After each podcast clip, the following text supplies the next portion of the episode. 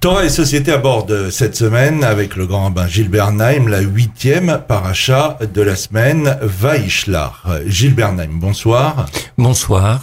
Dans cette paracha, nous trouvons plusieurs thèmes que nous allons développer ensemble. L'approche de Jacob vers son frère Ésaü, son angoisse, sa prière, la tactique adoptée, le scénario de l'approche de l'attente. Au moment où il est seul dans l'angoisse, un homme l'attaque, le blesse au nerf sciatique, lui luxe la hanche, et alors, le combat dure encore, l'homme demande à partir, Jacob lui arrache une bénédiction, l'ange lui révèle qu'il a mérité de s'appeler désormais Israël, et c'est de là que vient la mitzvah de ne pas manger le nerf sciatique. Ensuite, il y a la rencontre avec Ésaü, la séparation, l'arrivée à Shrem, où le fils du gouverneur viole Dina, la fille de Léa et Jacob, la vengeance collective de ses frères, Shimon et Lévi, et la désapprobation de Jacob pour cet acte de rétorsion. Euh, sur euh, la préparation de la rencontre avec Ésaü, euh, le Ramban Narmanide enseigne que le récit des préparatifs de Jacob avant sa rencontre avec Ésaïe contient toute la leçon de l'exil sur le peuple juif parmi les nations. Oui, parce que l'enseignement de Narmanide, le Ramban, sur les préparatifs de la rencontre entre Jacob et Ésaü constitue une véritable leçon de la manière qui doit être la nôtre pour favoriser la rencontre entre les extrêmes, ce que l'on appelle une négociation, ce que l'on appelle aussi une médiation pour favoriser la négociation. Il y a un danger très lourd, celui de voir Ésaü tuer Jacob. Je vous rappelle que les rencontres de frères ne sont jamais simples dans la Torah, et tout particulièrement dans le livre de la Genèse, dans Bereshit, après ça va mieux. Premier couple frère, Cain tue Abel. Vous avez quelqu'un qui est bien intégré à la société, qui, maîtrise les lois de la nature, qui sait faire avec la vie, avec la nature, avec les biens de ce monde, face à quelqu'un qui est un homme d'esprit, un homme d'attention, un homme de vertu. Alors il y a toujours les risques de ce que l'on appelle la belle et la bête, c'est-à-dire que la personne intelligente passe le beau, mais ne sache pas parler, et que la personne qui sait faire est un comportement de brute et un comportement de bête. C'est ce qui s'est un peu passé entre Cain et Abel. Et depuis, les rencontres sont très difficiles. Je vous rappelle que Joseph a failli se faire tuer par ses frères. Isaac et Ismaël ont eu très peu de contacts. Ils se sont retrouvés autour d'Abraham lors de l'enterrement. Jacob Ésaü, nous y sommes. Ce que Jacob craint par-dessus tout, c'est d'être tué par Ésaü. Donc il prépare cette rencontre. Il délègue des messagers. Ces messagers qui sont peut-être des anges, qui sont certainement des anges, mais en même temps qui sont présentés comme des malachim, des messagers qui s'avèrent être des anges. Qu'est-ce qu'ils disent à Ésaü Ils disent que Jacob, c'est pas qu'il n'est pas n'importe qui, c'est que Jacob est dépositaire de biens mais que dans sa manière de gérer les biens, il applique des lois, des règles qui peuvent contribuer à permettre à Ésaü de mieux gérer ses biens. Je m'explique. Par exemple, les messagers disent, euh, voilà, Jacob, eh il a des bœufs des ânes. C'est très bien. Mais dans la Torah, beaucoup plus tard, on nous dira que le bœuf et l'âne ne doivent pas être placés sous un même joug. Cet enseignement est intéressant parce que placer le bœuf et l'âne sous un même joug signifie que le bœuf et l'âne doivent travailler sur un même rythme. Ils sont jugulés par le même joug, c'est-à-dire par travaillent au même rythme. Or, un bœuf, les qualités spécifiques du bœuf ne sont pas les qualités spécifiques de l'âne. Le bœuf, il pressent ce que l'on peut faire avec la terre et il retourne le sol à hauteur de ce que pourrait en faire un laboureur. L'âne est un animal qui met en œuvre ce que son maître lui dit de faire. C'est un fidèle serviteur. Le bœuf est un animal qui a de l'intuition, qui est un anticipateur. Or, quelqu'un qui anticipe n'est pas nécessairement un grand acteur, mais il prépare le terrain. Il dit voilà ce qu'on peut faire ici. Et l'animal qui va mettre en œuvre le projet de son maître est l'acteur, c'est-à-dire il réalise ce qu'on lui dit de faire. Ces deux catégories animales, mais on comprend très bien qu'il y a une symbolique derrière tout ça. Ce sont des manières d'être et des manières de faire. Il y a des gens qui sont des gens d'intuition et des gens d'application. Alors, c'est-à-dire que euh, Jacob pourrait être associé au bœuf et, et Non, pas nécessairement. Je pense que Jacob a cette intuition avant même le don de la Torah au Sinaï de dissocier le bœuf de l'âne dans le travail qui prépare au labourage ou qui exécute le labourage. Mais Ésaü, il a aussi des animaux. Et de ce fait, ce que les messagers veulent faire comprendre à Ésaü, et c'est ce que disent les enseignements de la Kabbale, s'appuyant sur cet enseignement de Nachmanide, c'est qu'au contact de Jacob, Ésaü apprendra à mieux se servir de ses bœufs et de ses ânes, comme si la loi de la Torah auquel il n'accédera pas, lui, mais dont Jacob pressent non seulement l'existence, mais aussi la signification, eh bien que ces intuitions de Jacob pourront aider Ésaü à devenir un meilleur laboureur. Et ça, permettez-moi de dire, c'est peut-être qu'un Ésaü peut attendre d'un Jacob, parce que la spiritualité de Jacob, il n'en a rien à faire. Par contre, qu'un Jacob qui est dépositaire d'animaux et qui sait qu'avec les animaux, il faudrait être comme ci et pas comme ça, etc., et que le rendement sera supérieur, ça, ça l'intéresse pour devenir plus riche et plus maître et des troupeaux et du labourage et donc de la terre. Rabbi euh, euh, Yosef Caro, euh, dans le Megid Yesharim, dit que lorsque quelqu'un vit dans la sainteté comme Jacob et que viennent contre lui les attaques de la part négative du monde ou de gens, alors ce juste a une réponse particulière. D'abord, il ne réagit pas avec colère, en effet, celui qui attaque est en correspondance directe avec le juste, qui peut éventuellement, par sa réponse de calme, manifester la force souveraine de la sainteté et contraindre ainsi le mal à s'incliner ensuite après un tikkun, une oui, réparation. Cet enseignement de Rabbi Yosef Karo converge vers celui de Rabbi Moshe Cordovero que j'utilisais en fait, qui lui-même, je rappelle que les Cordovero viennent de Cordoue, ce sont des Espagnols et il, est, il connaît les enseignements de Nachmanide en Espagne, du Ramban, converge avec celui de Rabbi Moshe Cordovero. À savoir que lorsqu'un sage rencontre quelqu'un qui ne l'est pas et qui a un côté beaucoup plus brut et beaucoup plus, je dirais, porté sur l'immédiate efficacité des choses et non pas sur le travail du sens, de la méditation et à quoi ça sert dans le long terme, encore faut-il qu'il puisse apporter à celui qui est plus brut mais plus exécutant des enseignements qui permettent à celui qui est plus brut et plus exécutant de progresser. Parce que si vous venez en disant simplement, moi je suis très intelligent, je suis très sage, j'ai beaucoup réfléchi, très bien. Mais ça n'attire pas l'estime. Au contraire, ça crée de la jalousie, parce que l'autre va dire, très bien, tu es très intelligent, mais alors dis-moi à quoi ça te sert. Concrètement, à quoi ça sert? C'est ce qui est arrivé avec Joseph, je rappelle. Lorsque Joseph a rencontré ses frères, il le jalousait parce qu'il se disait meilleur que les autres, plus intelligent, plus sage, etc. Prouve-le. Nos animaux sont en famine. Il y a une famine qui fait que nos animaux n'ont rien à manger. C'est pour ça qu'il les a pas trouvés à Naplouse, à Shrem. Et donc, euh, que ton intelligence serve à trouver des solutions pour résoudre le problème de la famine. Et que ce soit pas simplement un motif de fierté pour ne pas dire d'orgueil. Et c'est d'ailleurs ce que Joseph exécutera, mais beaucoup plus tard en Égypte, en résolvant les problèmes de la famine en Égypte et en permettant, lorsque la famine touchera la terre d'Israël, à ses frères et au père, de venir se nourrir en Égypte.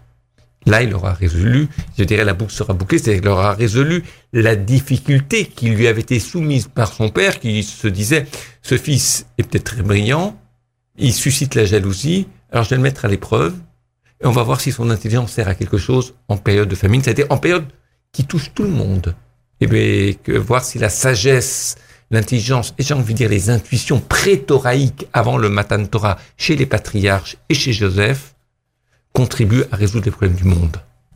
On va marquer une pause euh, dans cette émission de Torah et Société. On se retrouve euh, bien évidemment sur Radio Shalom. Vous restez avec nous, euh, c'est à suivre.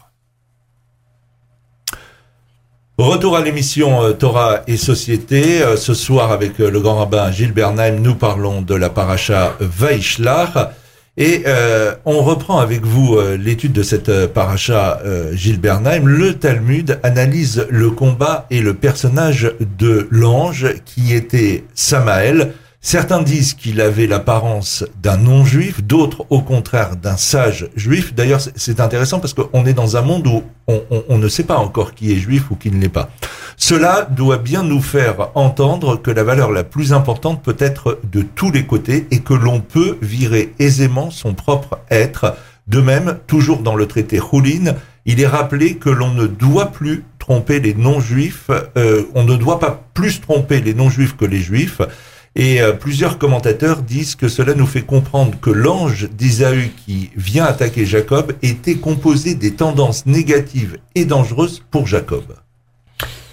L'histoire du combat de Jacob contre cet ange qui peut être, selon certaines traditions, euh, l'ange d'Ésaü, qui est peut-être son ange à lui, c'est-à-dire euh, l'excès d'orgueil ou de confiance en lequel se trouvait ou se aurait pu se trouver Jacob, et donc avoir à lutter, comme on dit en hébreu, contre son yetzer, contre sa tendance à, je dirais, à quelque complaisance à l'égard de soi-même, à une trop grande confiance en soi, à une difficulté à affronter ce qu'il ne connaît pas.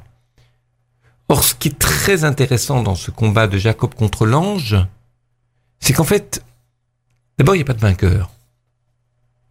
Moi, je suis, et quand je dis moi je, c'est pas moi je de majesté, un certain nombre de commentaires rabbiniques dont, que j'ai lus et dont je m'inspire ici, sont fascinés par le fait que ni l'ange, qui est cet étranger dont on ne connaît pas le nom, ni l'identité, ni Jacob ne gagnent le combat.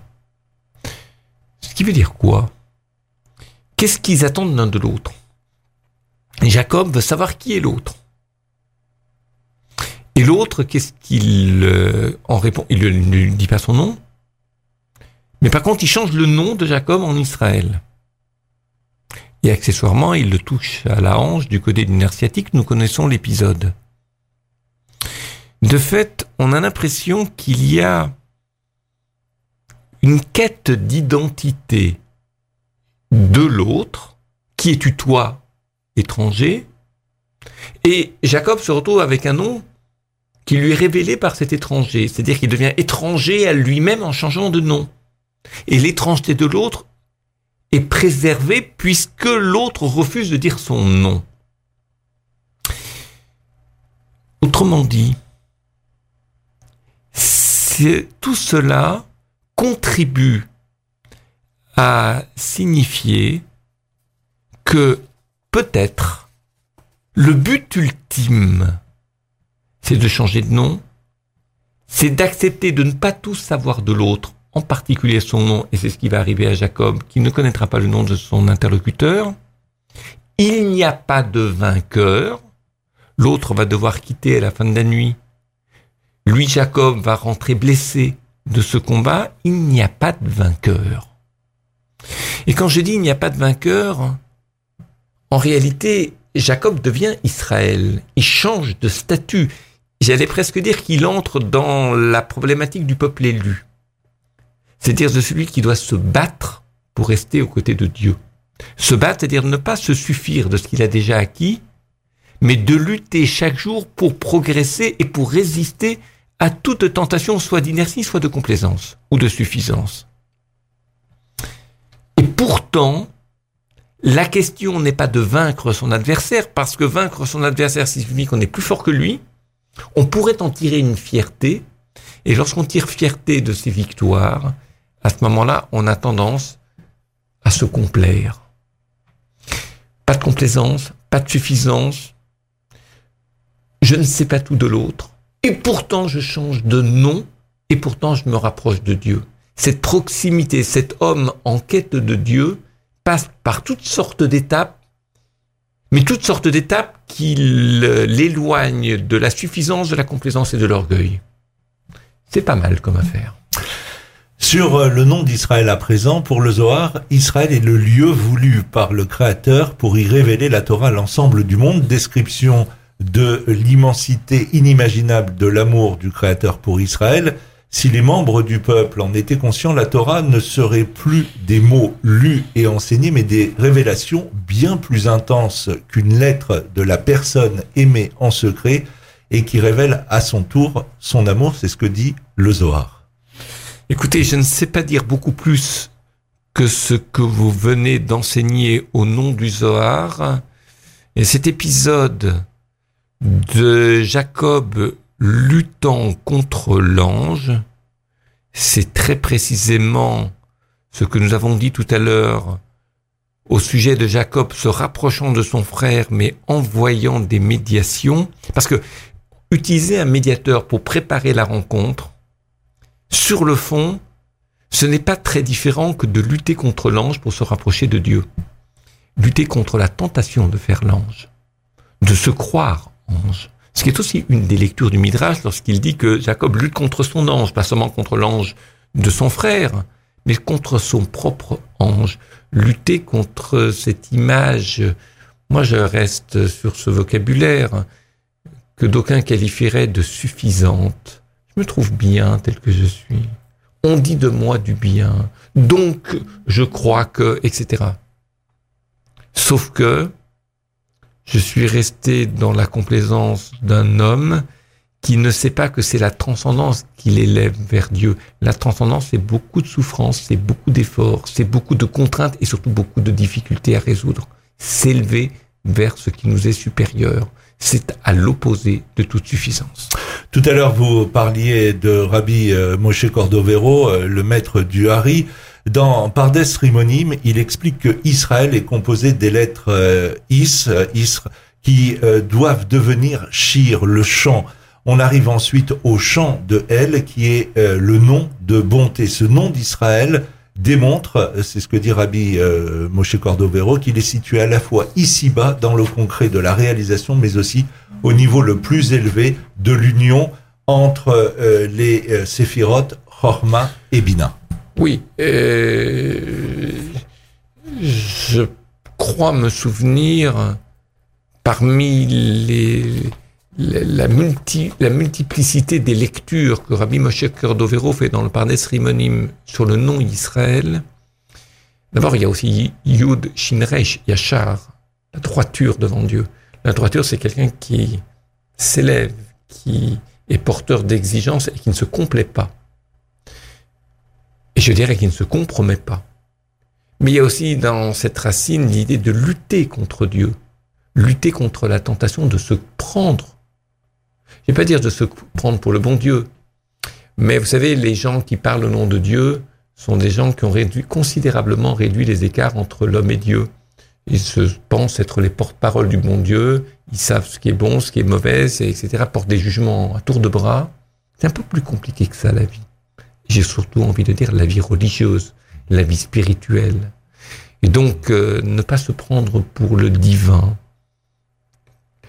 oui, il s'est passé telle chose dans l'histoire parce que Dieu a voulu ceci, Dieu a voulu cela. Là, on est déjà dans l'idolâtrie où l'homme se prend pour Dieu. Et dans cette lutte contre l'ange, il y a aussi cette lutte contre la tentation idolâtrique de se croire dépositaire d'une parole qui est vraie, mais d'une parole que l'on ne pourra jamais discuter, que l'on ne pourra jamais remettre en question. Là, nous sommes aux portes du fondamentalisme, mais ça, nos auditeurs l'avaient compris. Gilles Berman, je vous remercie. On se donne bien évidemment rendez-vous sur Radio Shalom dimanche prochain, 19h30, 20h, Torah et Société. Bonsoir.